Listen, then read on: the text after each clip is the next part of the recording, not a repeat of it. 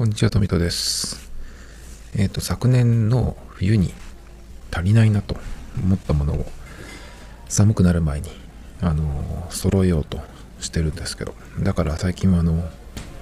洋服のね、話とかちょっとしてたんですけども、去年足りないなと思ったものの中に、あの、ワイドパンツと、あとは何だろうな、コートの中に着られるもの。で、コートが、ちょっとシルエットが綺麗でタイトなものもあってそれも着たいなと思っているんですけどあのトップスとかそのコートの中に着るものですね。それが最近はあのサイズがゆったりめの洋服が多いのでだから入らないみたいなものが結構あるんですよね。なのでその辺を、えー着られるようにトップスを。えーだけど、なんて言ったらいいのかな。うん、割と今っぽく。でも今っぽくなくてもいいからコートが着て着れたらいいなとかね、ちょっと矛盾してるんですけど。えー丈が長めでアウターの袖が入るものですね、とにかく。そういうものとか。えっ、と、ワイドパンツに関しては、ワイドな方が、ワイドで丈が長めの方があの寒さにはいいなっていうことに去年気がつきましてもちろん中にタイツも履くんですけどタイツも履いた上でちょっと丈長めのうんワイドめの方が寒くないなと思ったので、えそういうものをもうちょっと増やそうというのとあとハイカットのスニーカーですね。ブーツだブーツもいっぱいあるんですけどブーツだとちょっと足が疲れるなと。最近もうここ23年ぐらいはナイキのスニーカーばっかり入ってるんですけどやはりあの快適すぎてちょっともうなんだろうな革靴みたいなのはそれが必要っていう時じゃなければあんま履きたくないなっていうぐらい。前はずっとレザーのシューズで冬はブーツばっかりみたいな感じだったんですけどちょっともう嫌だなっていうぐらいあの足が痛いっていうか硬い靴はちょっと嫌だなと思って。まあだから冬はハイカットのスニーカーにすればいいやと。思ってたんですけどあんまりなくて去年とかも2足ぐらいしかなくて。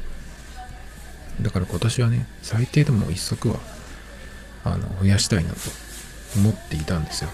でハイカットのスニーカーで、まあ、ミッドカットとかでもいいんですけどあのジョーダンエアジョーダン1がえーっと、その2足のうちの1足なんですけど、ジョーダン1だと、ちょっとね、他のナイキのシューズ、エアマックスとかエアフォース1とか、ああいうのに比べると、ちょっとね、疲れるんですよ。一応、エアジョーダンって言ってるくらいなんで、その、エアーは入ってはいるんだけど、ほとんど感じないんですよ。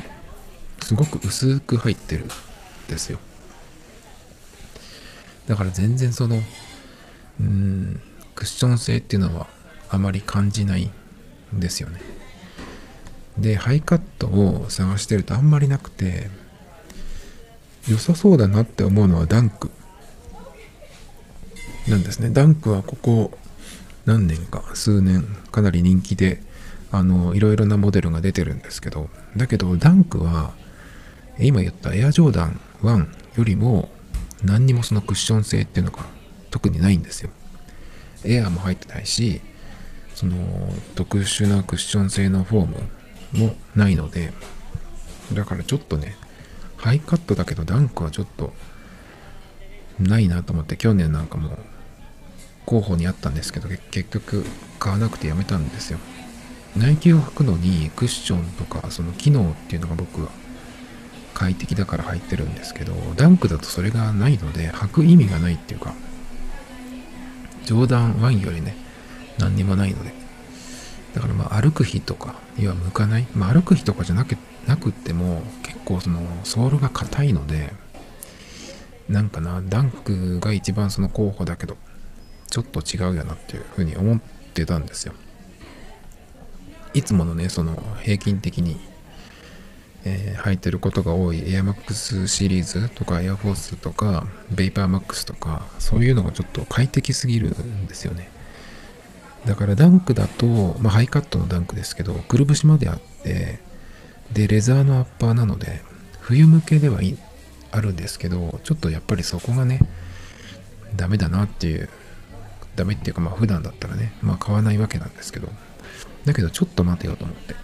インソールを入れたらいいんじゃないかと思ったんですよ。そのクッション性のあるインインソールっていうものがいろいろあるんですよね。だからそれを入れてダンク履いたらいいんじゃないって思ったんですよね。そうすると、まあその寒さ対策っていうか、にもなるし、えっ、ー、と、そこそこ歩けるクッション性。まああの、普段っていうかそのノーマルのダンクのあの硬い感じじゃなくなればいいかなと思ってね。で、ちょっとそういう風にしたらどうだろうと、ひらめきまして。で、調べたんですね。そしたらインソールでニューバランスのソール、インソールがなんかいいみたいなんですよ。いいみたいな感じで、実際にそういう風にやってるっていう人のブログかなんかも読んだんですけどね。だからちょっとそういう風にしてみようかなと思って。で、ニューバランスっていうのは、シューズとかまあ、総合的なスポーツメーカーですけど、今は。だけど、そのシューズを作る前に、その扁平足とかのためのインソールを作るっていうところからスタートした、あの、ブランド会社らしいんですよね。じゃあ間違いないじゃんと思って。まあ、Amazon でなんか調べたら、3種類出てきて、うんと、なんかノーマルのやつと、クッションのやつと、クッションと反発性能っていうのの3種類あったんですね。で、なんかそれぞれその用途によって、まあ、選ぶっていうような感じだったんですけど、僕はそれで、えっ、ー、と、クッションと反発っていうのにね、したんですけど。で、ダンクはどれにしようかと思って、今結構ナイキの、あの、公式でもハイカットのダンクはいくつも出てるんですけど、僕は去年、あの、すごくデザインとか色がいいなと思って、だけどそのダンクってクッションないしなと思って結局やめたやつがあったんですけどそれをメルカリで新品未使用で箱に入ったまま出してないですっていうようなやつがあってそれがあったのでねそれを買いまして。でインソールを入れるっていうことでまあ入れるとどのくらい変わるかわかんないんですけどえまずその元々のダンクに入ってるインソールを剥がして入れるとかじゃなくてその上に敷くっていう形にしようと思ったのでもしかしたらちょっとそのサイズ感がいつものサイズにそのインソールを入れたらちょっときつくなったりするのかなっていうのもあってじゃあそのダンク自体をいつもの履いてるサイズの1個上にしておけばいいかなと思って。でもしあのそのインソールがダメだったと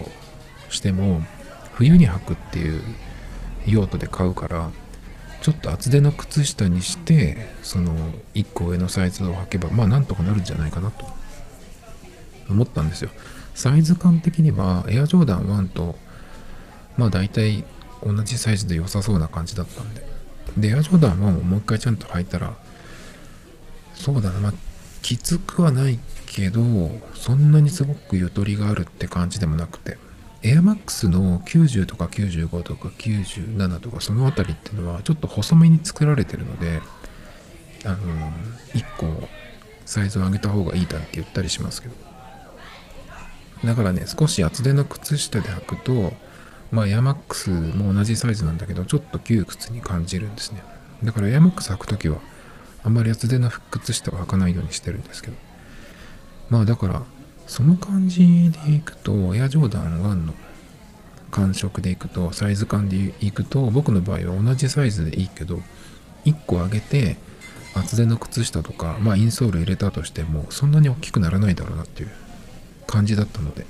もう予想ですね。だから、いつものサイズじゃなくて、1個上のサイズをメルカリで探したら、ちょうどね、いいのがあったんですよ。新品でその状態が良くて。まあ、それを買って。で出品者の人もなんかすっごい早くあのその日の夜にもう発送してくれたのでね。次の次の日ぐらいいやもう受け取れたんですけどありがたいことに。で綺麗でね本当にちゃんとしたのが来まして。だから新品で買うよりも全然安く買えたんですけどセールでもあの値段にはならないんじゃねっていうぐらい。で買えたんですけど。でま来ましてえっ、とまずそのまんま足を入れてみたらまあそんなに大きいって感じじゃなかったけどちょっとゆとりがあるぐらい。まあだからこのサイズでもダンクだったら大丈夫だなっていう。あと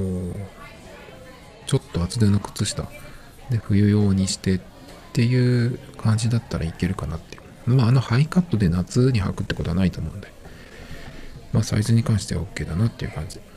だけどやはりそのクッションが全くないので結構そのちょっと歩いた感じでは硬いなって感じ。エアジョーダン1も割と硬めだけどジョーダン1よりもちょっと硬いかもって思いました。でそこにあのそのさっき言ったニューバランスのインストール入れてみたんですけど、えっ、ー、と僕の場合は今回買ったのがダンクが27、27センチ。でニューバランスのそのインソールは L っていうねサイズを選びました。いくつもサイズがあるんですよね。で足型っていうのがその商品の中に入っていてでもしサイズが合わなかったらこれに合わせてハサミで切ってくださいっていう風になってたんですけどまあ入れてみたらぴったりだったんであのつま先もしっかりいったしそれからかかとのところもねそのままえっ、とダンクのインソールを剥がすとかってことをしないでそのまんま入れてちゃんとそのかかとの一番手前のところカーブのところにぴったりフィットしたんでこれは大丈夫だっていう感じでそのシューズも OK だしインソールも大丈夫。ぴったり切る必要がなかったですね。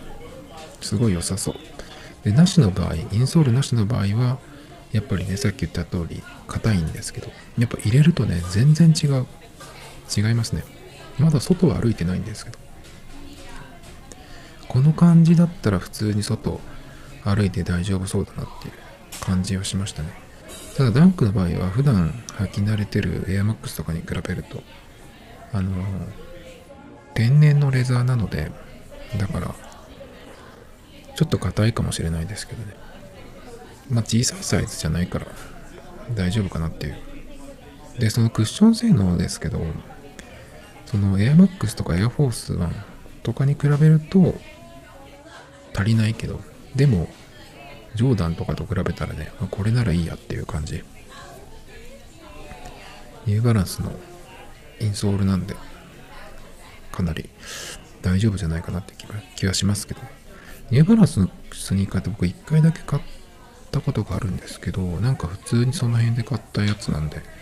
どういうモデル方か覚えてないんですけどやっぱ最初に履いた時はすごくあの歩きやすいっていうか履き心地がいいなっていう感じでしたね。だけどニューバランスのその履き心地っていうのはやっぱり好きな人でいてそこが一番何て言うのかな特徴だと思うんですけどナイキみたいにこのフォームがどうとかエアが入ってるとかなんとかっていうようなのはちょっとわかんなくてどこにそのあの履き心地の特徴の秘密みたいなのがあるのかちょっと僕はあんまりよく分かってないんですけど。だからインソールなのかそれともそのミッドソールのフォームなのかわかんないけど。まあだからねちょっとそんな感じなんですけど。だからその今回ニューバランスのインソールを入れたんですけどニューバランスのスニーカーっていうのはそんな感じに近いのかな？どうかな？かどうなのかなっていう感じなんですが。でダンクでも同じそのダンクでも僕が今回買ったやつじゃなくて、ダンクに SB ってついてるやつがあるんですね。SB はスケートボードの略ですけど、その SB っていうラインの方は、同じダンクでもズームエアーっていうのが入ってるんですよ。これがインソールに入ってるらしいんですけど。っていうことは、そのズームエアーだとまあまた違うかもしれないけど、このニューバランスのインソールを入れた感じの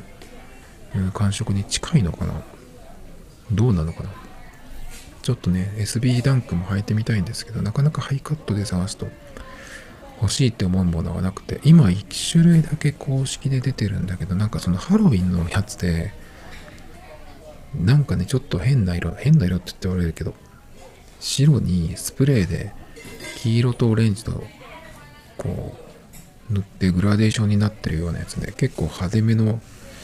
割とチャレンジャー向けみたいな感じなんでちょっとねって感じなんですけど。でもあれも気になりますね。だからそんなにはないんですけど。だからまあハイカットでスニーカーでしかもニューバランスのそのインソールのおかげでね歩けるシューズがね1個作れたのが良かったんですけど。今度ねやはりこのくらいのボリュームあるシューズだとそれに合うパンツをねやはり探したくなりますね。この間買えなかったそのユニクロと JW アンダーソンのワイドデニムなんかまさにちょうどいいと思うんですけど。それがね結局なくて実物は黒い方を見てえっ、とワンサイズだけあって試着してまあ買うならこれかなっていうのがあったんですけど。ブルーの方はね全然見る見ることすらなかったですね。発売日にネットネットで見たら瞬殺でどういう売れ方をしたのかわかんないですけど。でもそれのブラックも結構良さげなんで。あとねずっと探してるのはサマーズみたいな感じのデニム。あの色落ち感とかサイズ感とかね。何回かその話したかもしれないですけど多分あの人たちはサイズを1サイズか2サイズぐらい上げてあのベルトで絞って腰で履いてるっていう感じだと思うんですけど。あんまり僕ベルトで留めたくないんですよね。っていうのはそうするとこの股上の辺腰回りにがシワが入るんでそれがちょっと好きじゃないんですけど。だからなかなかないんですよね。いろんなところちょっとネットもそうだけどお店もそうだけどちょっとずつ探しているんですけど全然なくてね。まあ一番買えそうかなっていうのはさっき言ったその JW アンダーソンのブルーはないですけどブラックのワイドデニムね。これだったらまだネットでは買えそう。サイズがあるっぽいんですけど今これからブラックフライデーとかあるんでもしかしたらちょっと1000円ぐらいねもしかしたら下がるかもと思ってちょっとチェックはしてるんですけど古着屋に行ってもいいんですけどね。一回ちょっと行きましたけど古着屋に行くとまあその、うん、形とか色落ちの感じとかはいろいろ見れるんですけどまずねサイズが基本的にないですよね。海外からのものだから古着ってほとんど。だから僕が大体履いてる29インチみたいなのなんてないんですよね。32とかぐらいからですね。もっと大きいのもあったりしますけど。32とかだとワイド加減は501とかでもいいかもしれないけどちょっとねやはりウエストが大きすぎるのでちょっと無理かなって思ってるんですけど。だけど日本人の古着は絶対僕嫌なんですね。なんかちょっと気持ち悪いなと思っちゃう。セカンドストリートとかねありますけどああいうとこ行けばその日本人のサイズでいいものあるかもしれないけど古着で日本人のはちょっと嫌だな。だからさっきメルカリで買ったって言いましたけど新品じゃないと僕ちょっと無理かな。よくそのえっ、ー、と買って家で試着しただけですっていうのもあったりするんだけど。もう完全に一回履いてるのにあのほぼ未使用に近いみたいな。ああいうその何て言ったらいいのかな。うん。自分で言ってる備品とかっていうのって意味がないんだよね。お店が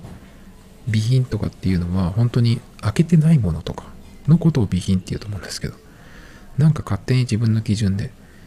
えっ、ー、と一回使ったけどまだ綺麗だから備品ですみたいに言ったりするのもあるんですけど無理ですよねそういうのはね。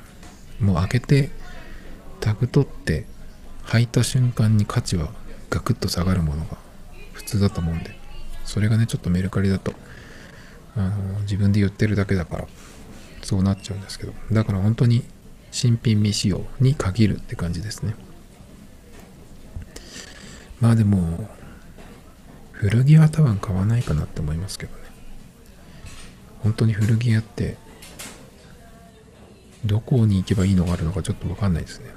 最近静岡でもなんかあったりしますけど、本当に言っちゃ悪いけど、ゴミみたいなもんがずらっと並んで、店を埋めてるだけみたいなね、感じのもありますけど。まあ、買うなら海外製だけどね、古着はないかな。っていうことで、なかなかね、そのパンツは見つからないですね。来週からブラックフライデーもあるので、ナイキもそうだし、アマゾンもあるし、いろいろね、あるので、ちょっとまあその辺で見て、最後に見て、まあ何もなければ諦めるっていう感じですかね。でも買い物で言うと、相変わらずその DJI の Osmo Pocket 3、これが、あの、気になってるんですけど、赤道っていう DJI の日本の代理店とかってなっててたかな？っていうね、その赤道っていうお店があるんですけど、そこで最初買おうかなと思ったんですよ。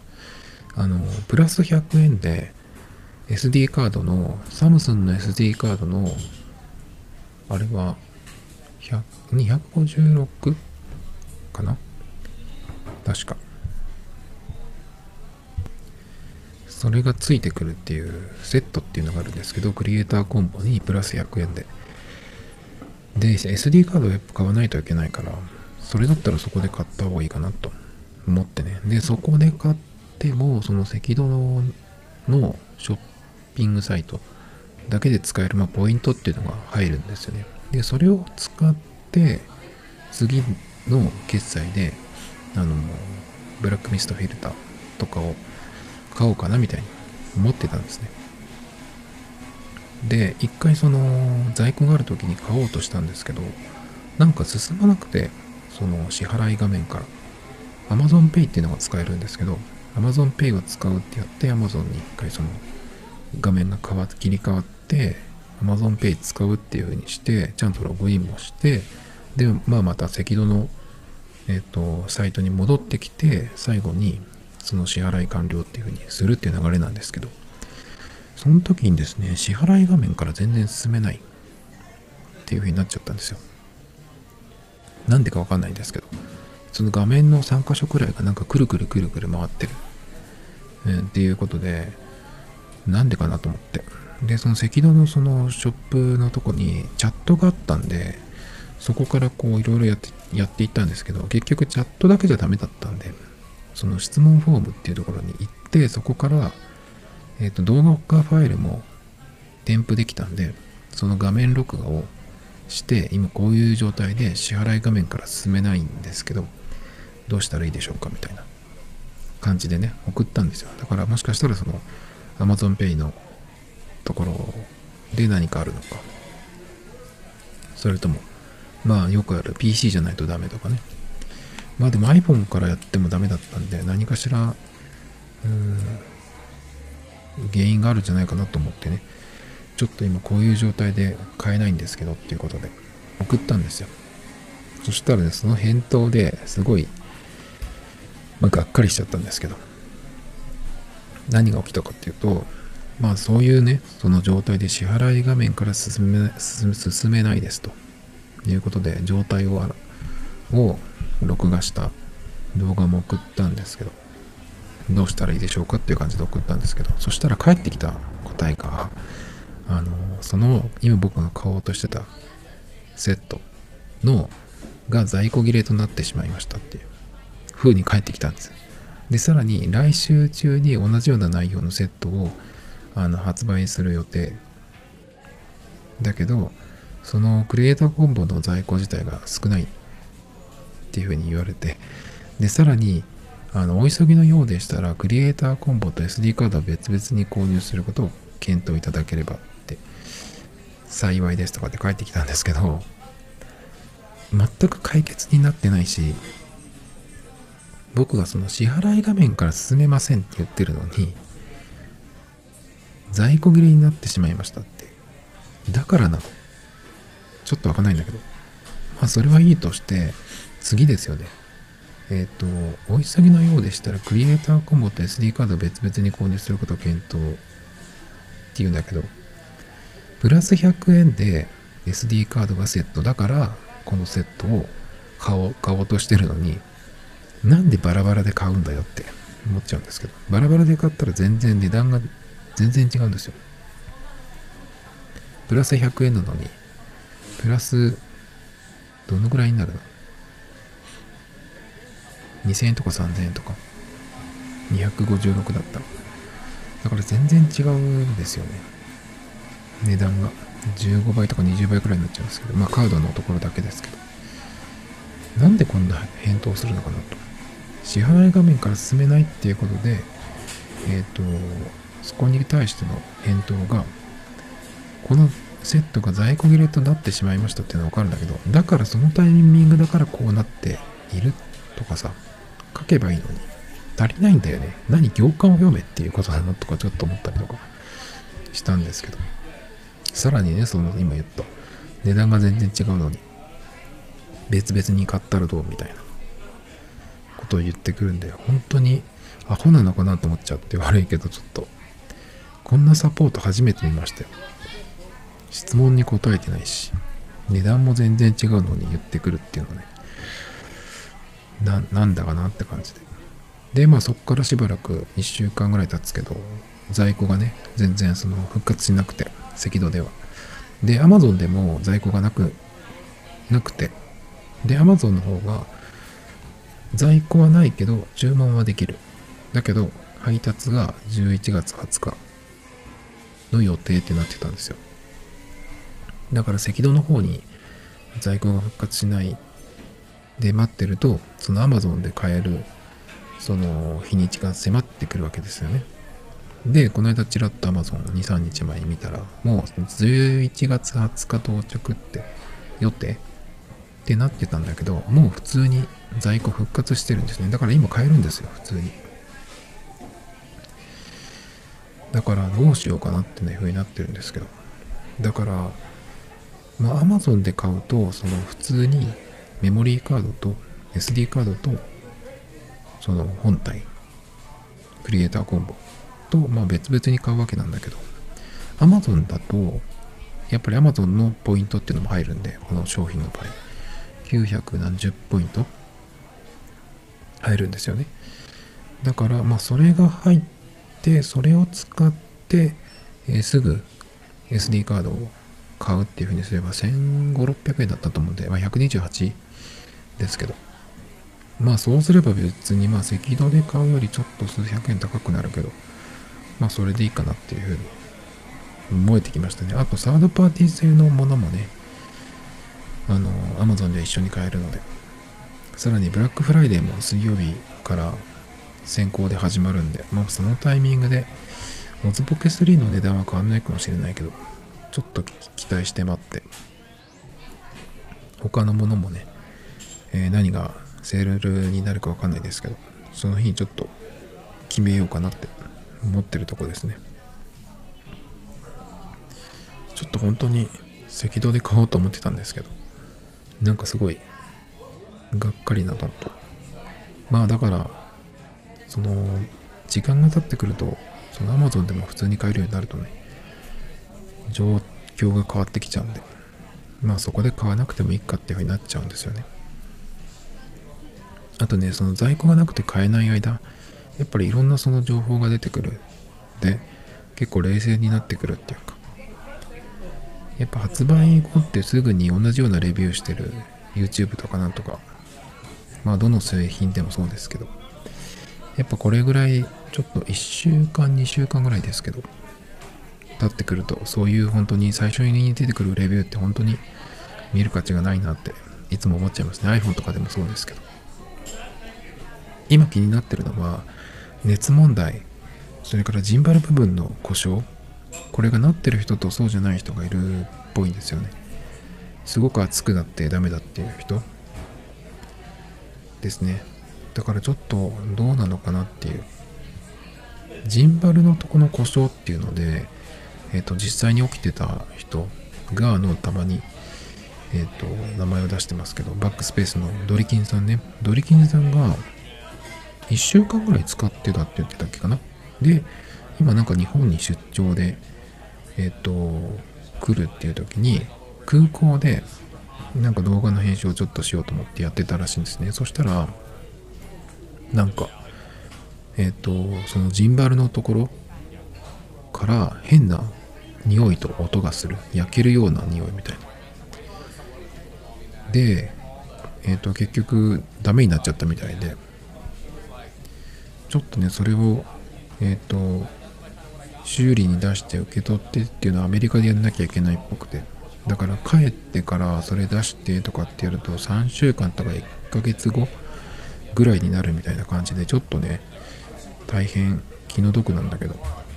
でまあみんなはそうなってるわけじゃないんだけど。だから結構今早い人は買って1週間とか2週間とか経ってるんでね。まあみんなはそうではないらしいけどやはりそういうことってあるよなと思って。だからねちょっとねうん本当にこのカメラかっていうのはちょっとまた考え直してるんですよね。買えるように在庫がまた復活してきてるところなんですけど。他にもねそのジンバルの部分があっていうツイートかなんかを見たんですけどやっぱりジンバルってモーターがあるから気になりますよねそういうとこは。画質とフレームレートによって本体が熱くなるっていうのはあるけどモーターの部分のその熱トラブルっていうのは画質とかと関係ないから 4K で撮らない人でも僕みたいなね起きる可能性があると思うんで。でジンバルじゃなければ起きない故障だ故障なわけですよそれって。で今時って結構ジンバルじゃなくても電子式の手ブレ補正ですごくあの聞いてますよね。iPhone でもそうだしこの間買った、えー、36053なんかでもすごく暗いところじゃなければかなり効いてます。これ普通に歩いてるんだけど全然揺れないねっていうくらい。すごいんですよ。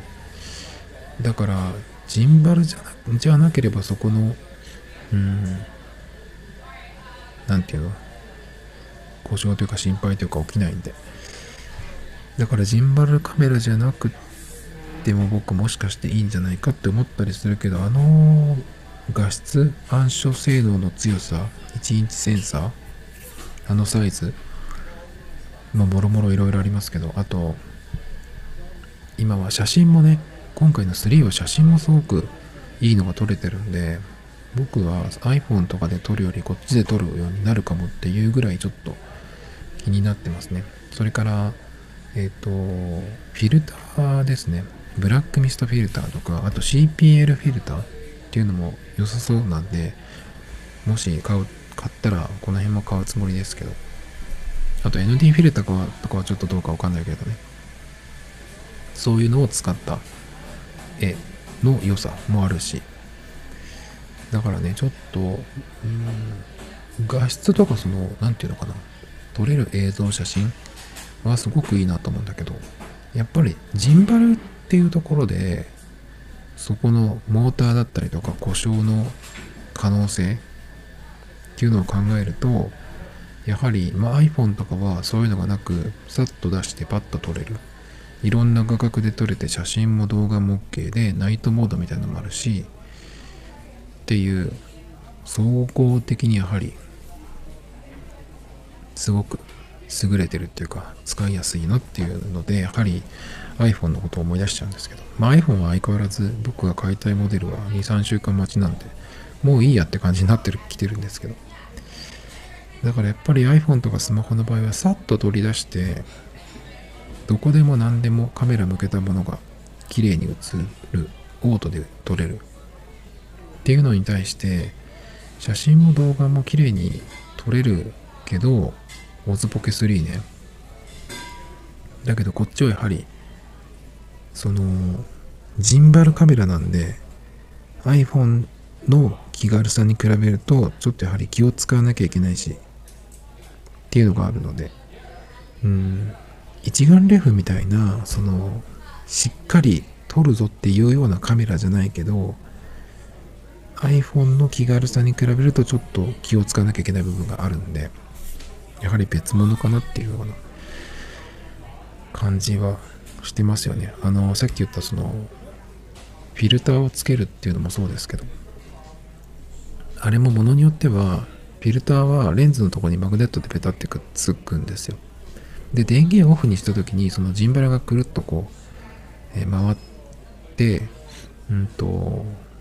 何て言うのかなこう収まる感じになるんですけどそのレンズの大きさによっては引っかかっちゃうものもあったりとかしてだからやっぱそういうとこも考えるとうん出来上がる映像とか写真はいいけど取り扱い取り回しっていうのを考えるとちょっとなどうかなっていう。やっぱり iPhone の方が良かったんじゃないかってなるような気がしてねちょっと。その辺も気になっていて。Amazon で在庫がね復活したと言ってもちょっとまだ購入に踏み切れていないんですけど。物自体はねもう最初にちょっとその触りに行った時にもうこれは絶対買おうってなったんですけど。ちょっとねやはり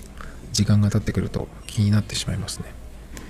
それからブラックミストフィルターもあの純正のやつは4分の1っていうフィルターなんですよ。ブラックミストフィルターって僕知らなかったんですけど今回これのうんとオプションというかそれについてるっていうことでどういうものなのかっていうのを調べたらまあ普通のカメラの、うん、フィルターでもあるんですけど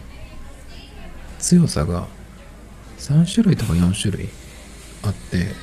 まあよくあるのが2分の14分の18分の1っていう感じで、え、ー、と一番効果が強いのが2分の1で効果が弱いのが8分の1その真ん中が4分の1なんですね。で DJI の今回の Osmo Pocket 3のあのグッズじゃなくて、えー、アクセサリー。でついてるっていうかそれであるブラックミストフィルターは真ん中の4分の1なんですよ。4分の1だけどかなりそのフィルター感は強いんですよね。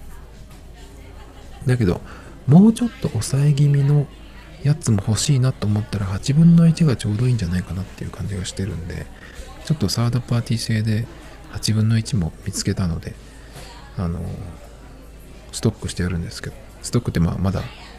カートにも入れてなくて欲しいものリストに入れただけなんですけどね。だからその辺もちょっとこう買おうって感じですけど。あと ND フィルターも気になってるんですけどそれよりも CPL フィルターっていうのを試してみたいんですね。これはあの何なのか知らなかったんですけど簡単に言うとサングラスで変更レンズ変更レンズだよねっていうのがあるんですけど。これは何かっていうとあの反射を抑えてくれるレンズなんですね。そういう、うん、ものなんですけど普通にそのサングラスって